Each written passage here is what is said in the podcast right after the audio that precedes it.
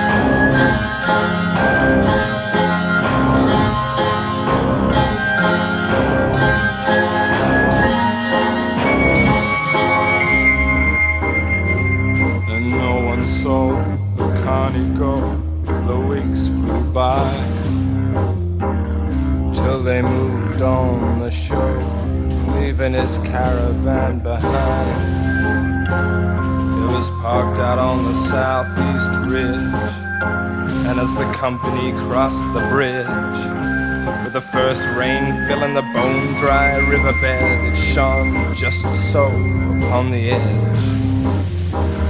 Away, away, we're sad to say. Dog boy, Atlas, Mandrake, the geeks, the hired hands. There was not one among them that did not cast an eye behind hope that the Carny would return to his own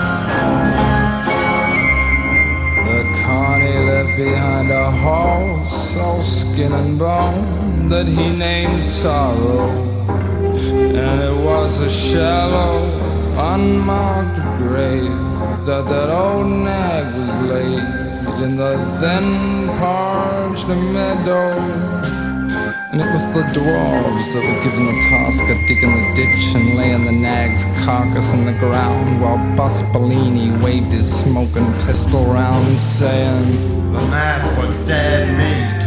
We can't afford to carry dead weight. while the whole company standing about, not making a sound, and turning to the dwarves perched on the enclosure gate, the boss says, There's a lump of crow bait.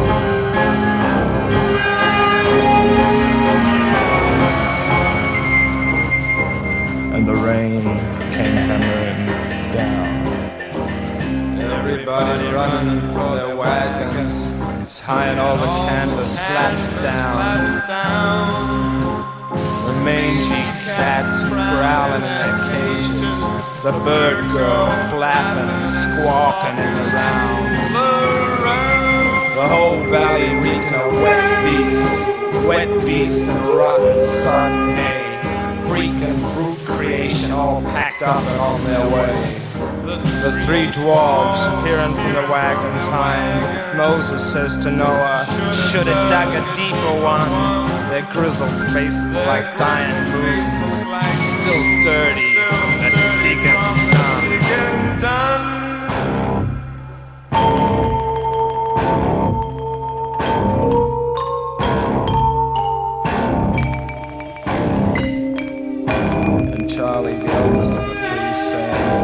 Guess the Carney ain't gonna show. And they were silent for a spell, wishing they'd done a better job of burying sorrow.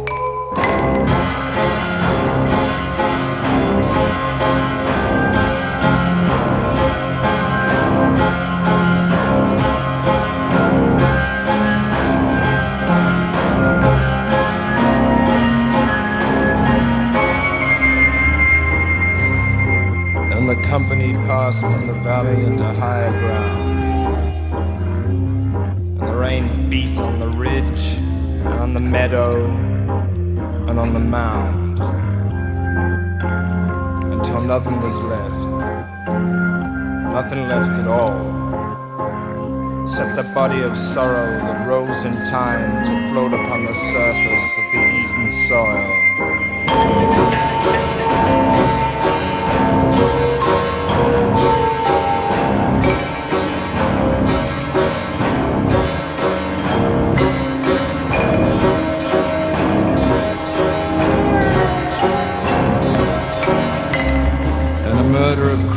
Did circle round.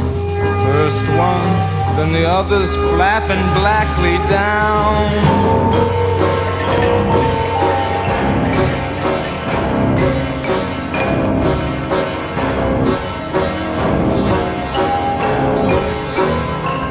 And the Carney's van still sat upon the edge tilting slowly as the firm ground turned to sludge.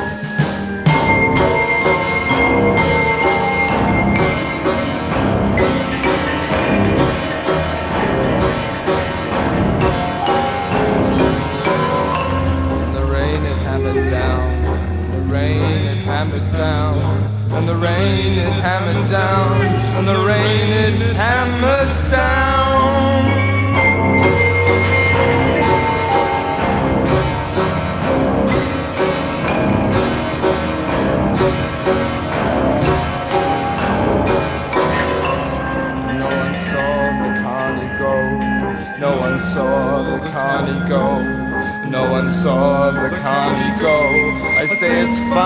How things go.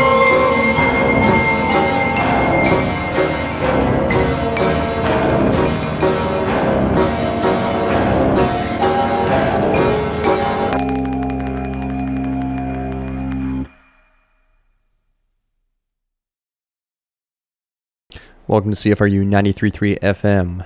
You are listening to Android's Dungeon, based out of the University of Guelph, Guelph, Ontario campus, typically, but this is Pandemic Edition, and you are listening to Home Recording Edition of Android's Dungeon, which will continue for the, you know, eh, the future.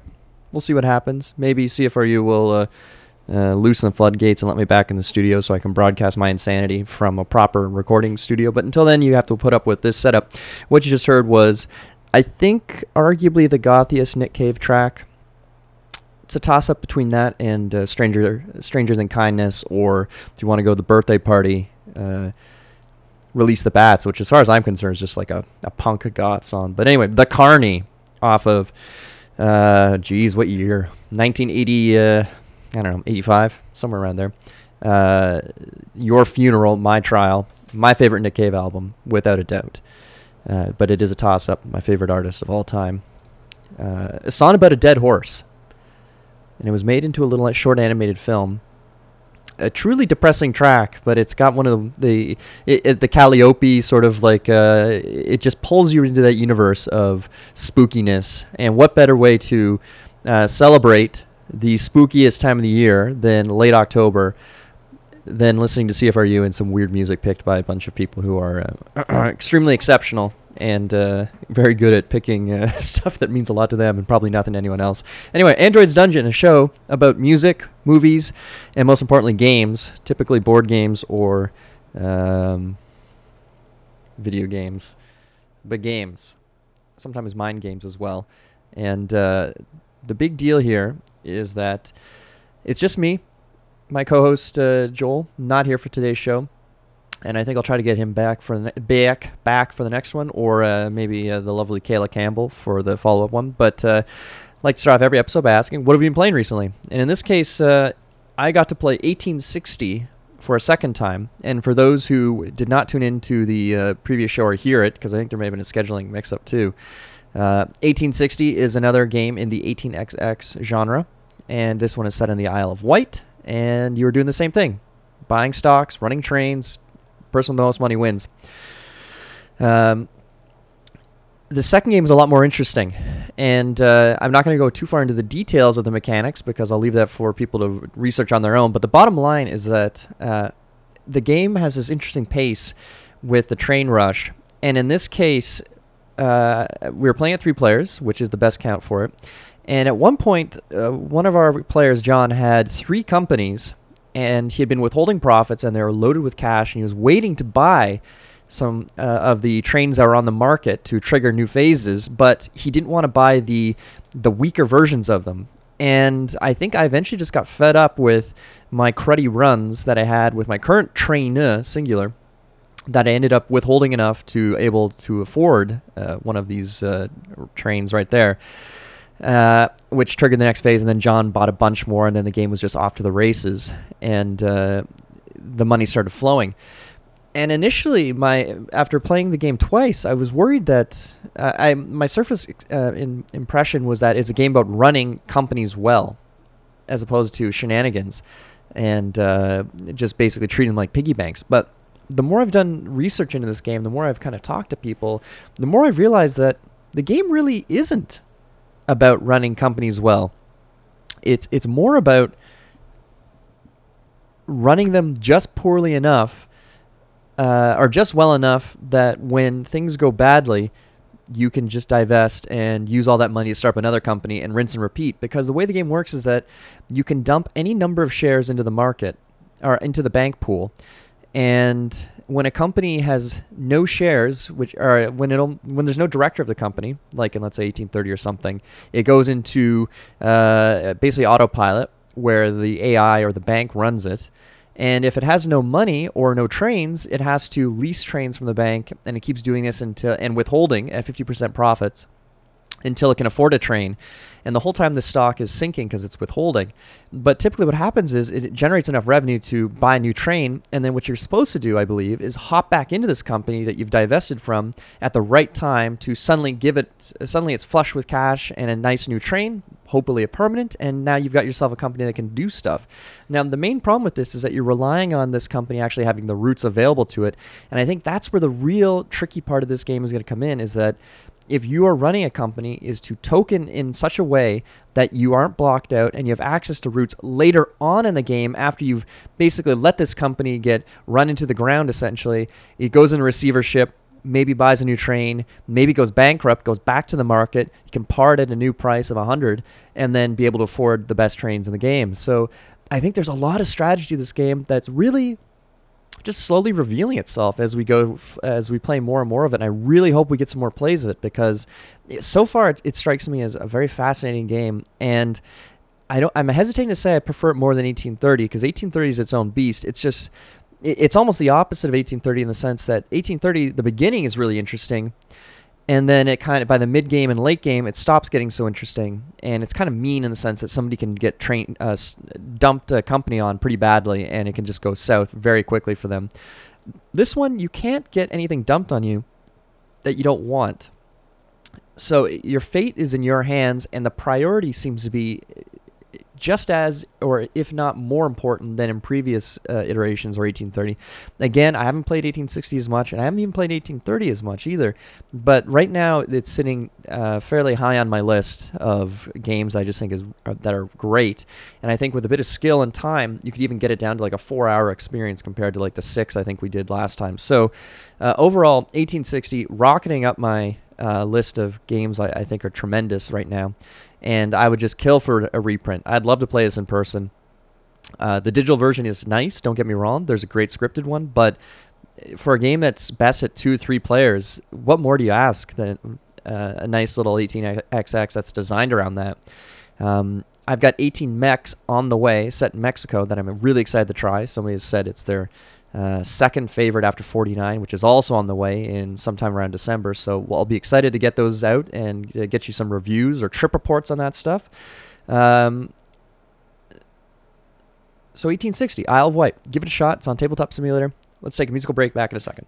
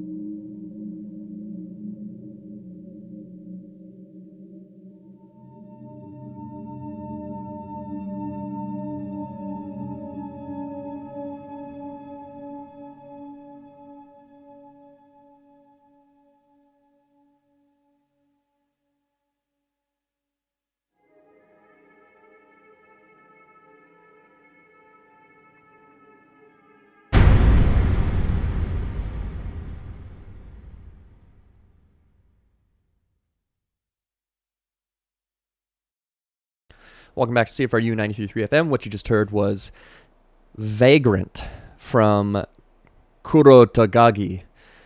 Taga, Tagaki? Kuro ta, tag, Kuro Take. Hmm. Maybe I've written that down wrong. Anyway, I believe it's a, it's not even Japanese. I think it's French. Uh, at least that's where the album I think is from. Uh, from the album Call of the Deep from 2002. Some spooky Japanese tribal dungeon synth, tribal synth, dark ambient, whatever.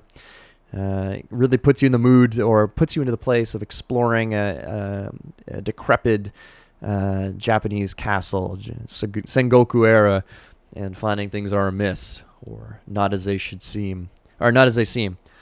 Uh, great little album, impossible to find. Uh, I think somebody's selling copy from Europe that I, have had my finger on the buy button for, but it just kills me paying uh, fifteen dollars with um, uh, in after you exchange currency exchange it to uh, Canadian to have it shipped when I know people can ship CDs for far less than that. Um, so the other game I got to play recently as well is a game called Smartphone Inc.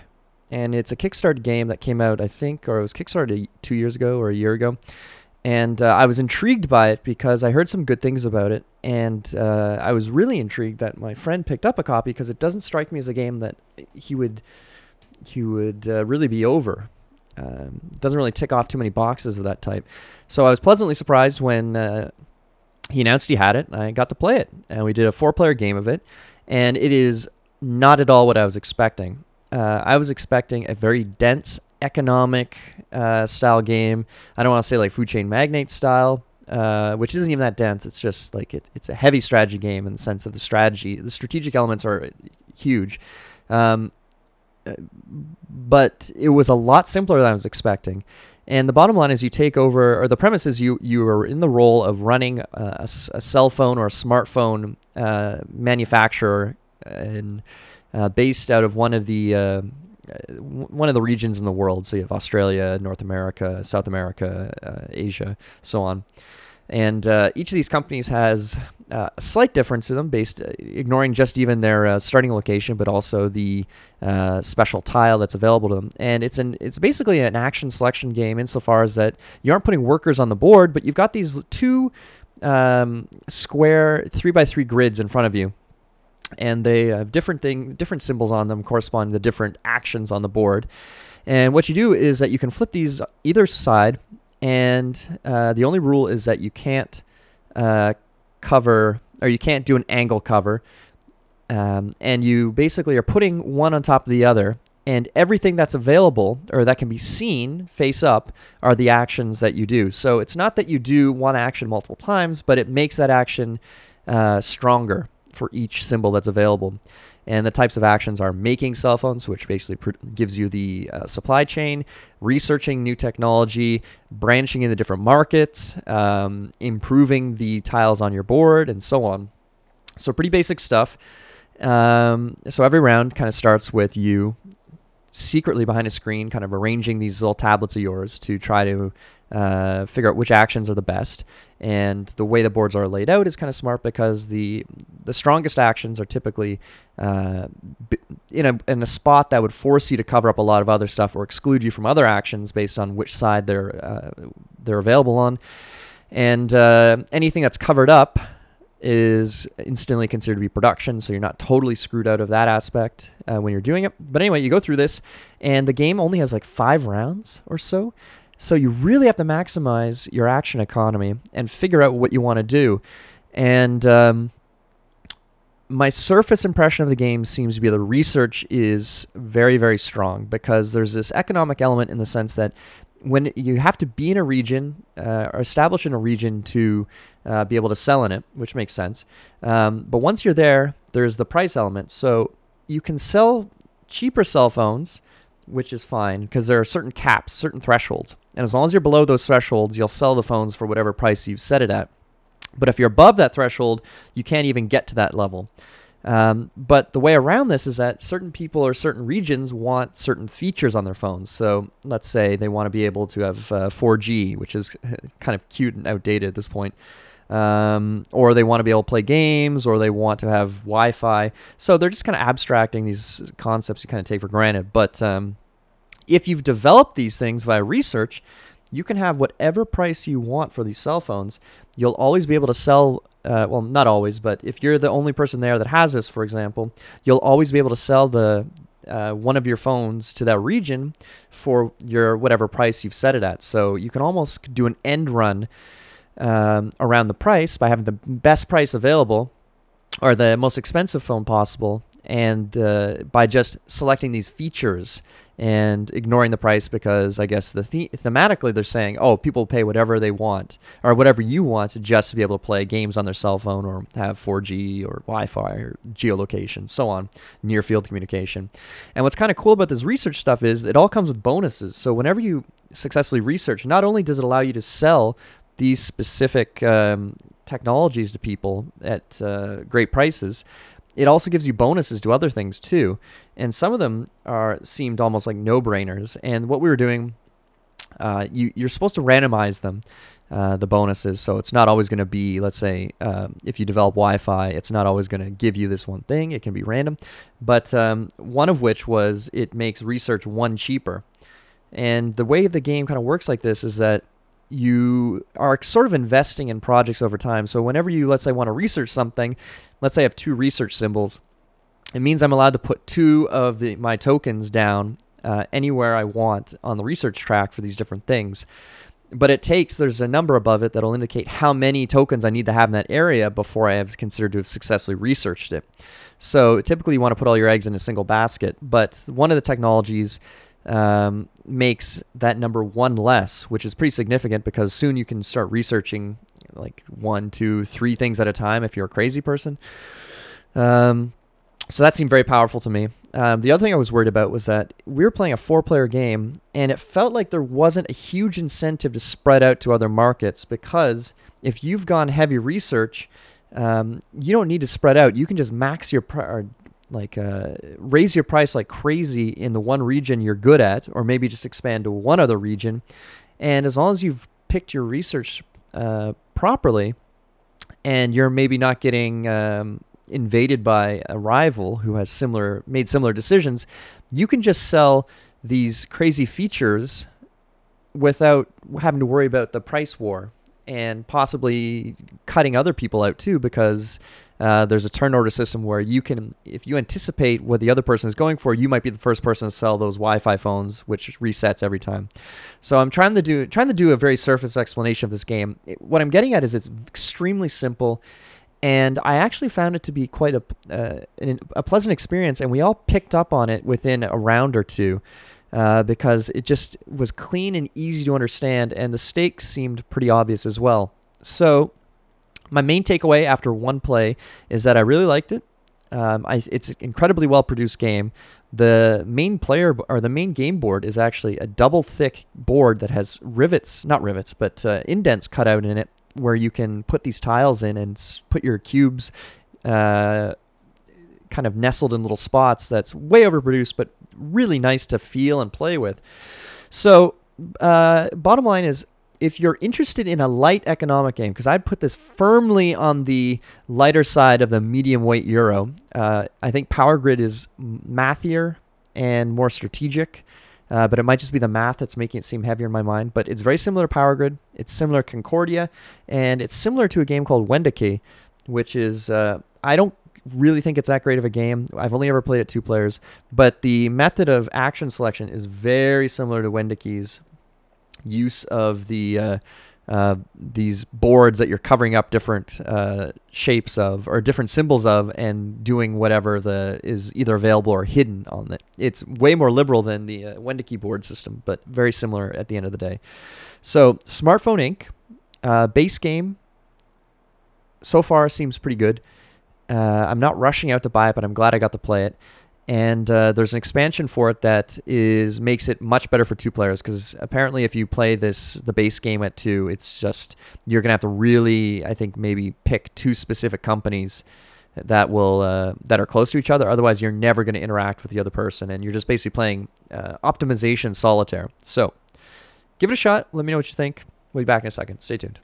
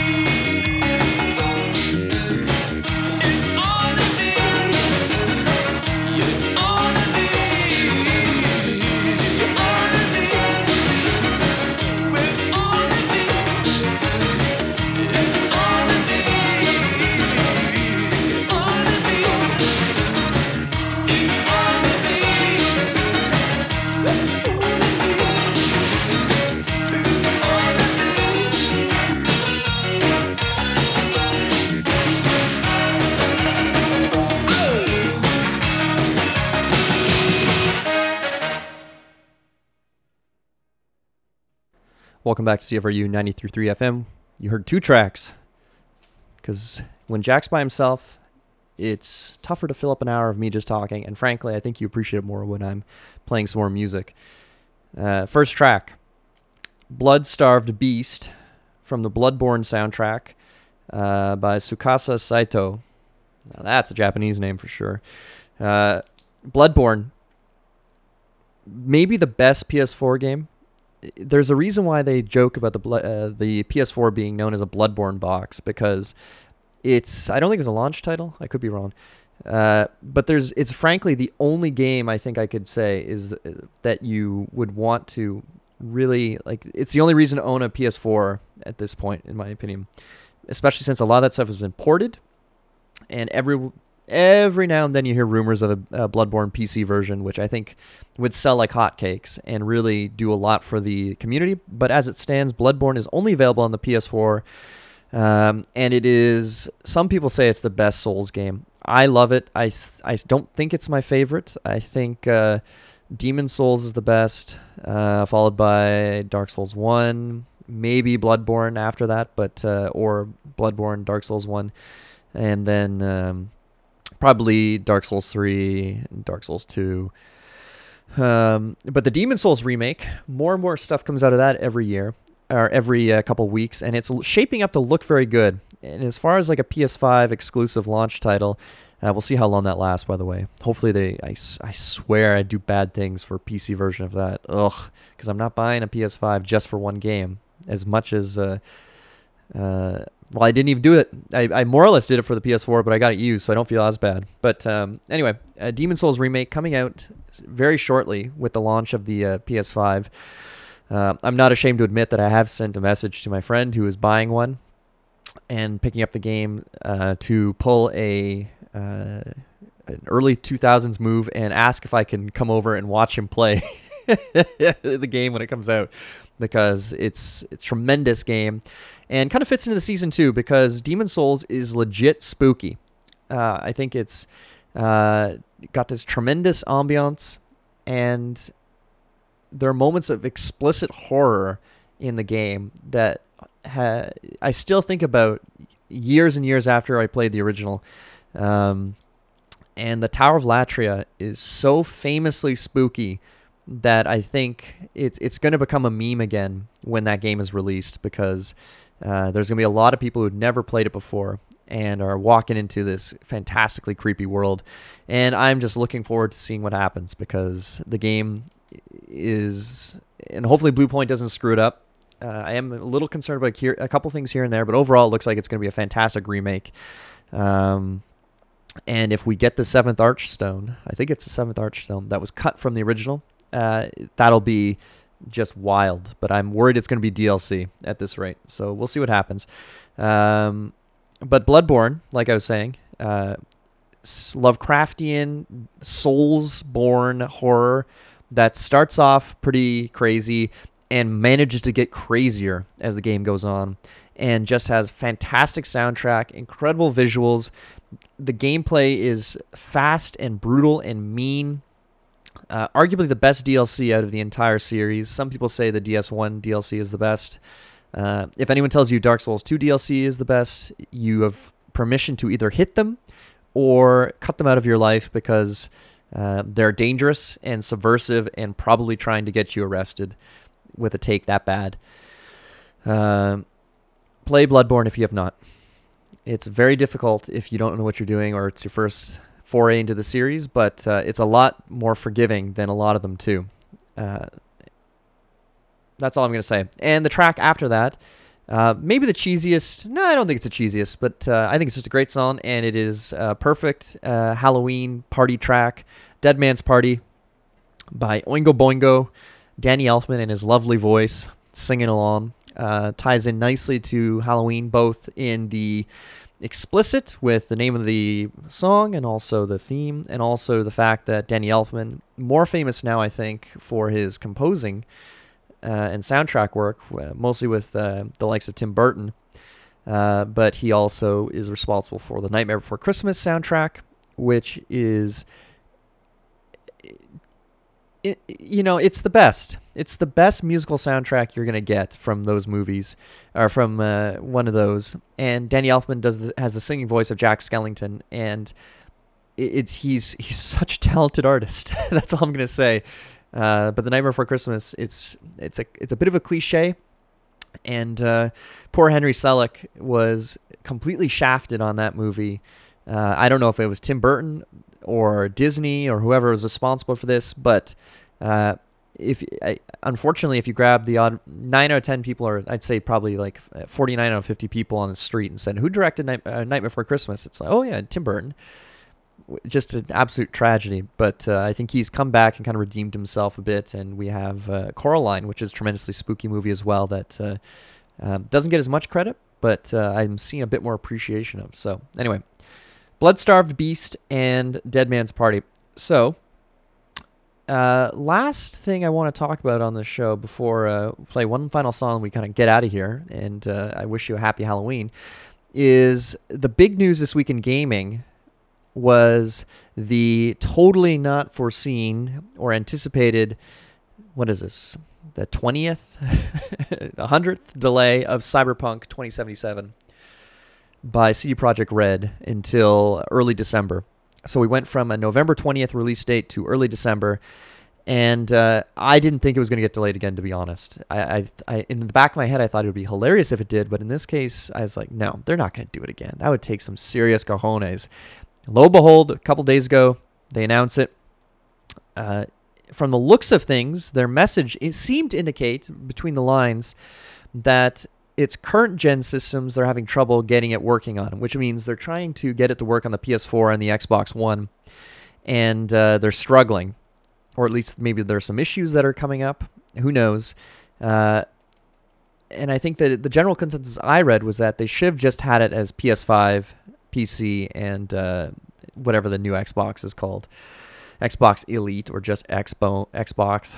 Um, rather than trying to fit things on previous console generations. And that's the problem with games come out late in a console life cycle. And I think one of the most painful examples of that is Metal Gear Solid 5, that um, rumor has it was horribly cut and uh, drastically reduced so that PS3 or PS4, excuse me, and um, and Xbox owners could uh, or PS was it the PS3 version that I'm getting mixed up? I think it was the PS3 version. Yeah, so PS, PS3 and 360 uh, players could uh, play Metal Gear Solid 5. I might mix this up, but bottom line is that it was cut to make it work on older consoles, uh, and it shows. And we're never getting stuff like that back. And it, it's luckily the best thing I can hope for is that CD Projekt Red at least is offering free upgrades for owners of this version to uh, if they get a PS5 or the new Xbox to just upgrade right to it and hopefully get past all that stuff. Meanwhile, PC owners like myself are sitting there just staring in the distance, yet again being shackled by the console peasants who are keeping us from achieving true greatness. But hopefully, within a little bit of time, we'll be there and everyone will be talking about the game and how much they hate it because there's no chance it's going to live up to the hype. And I just hope it's not a bad game. But you got to take a page out of uh, Nintendo man uh, Miyamoto's famous line about uh, a bad game is a bad game forever. A delayed game could be a good game forever, or something along those lines. So stay tuned. Early December, you will be hearing about Cyberpunk, whether you like it or not. Musical break, and then we'll be at the end of the show.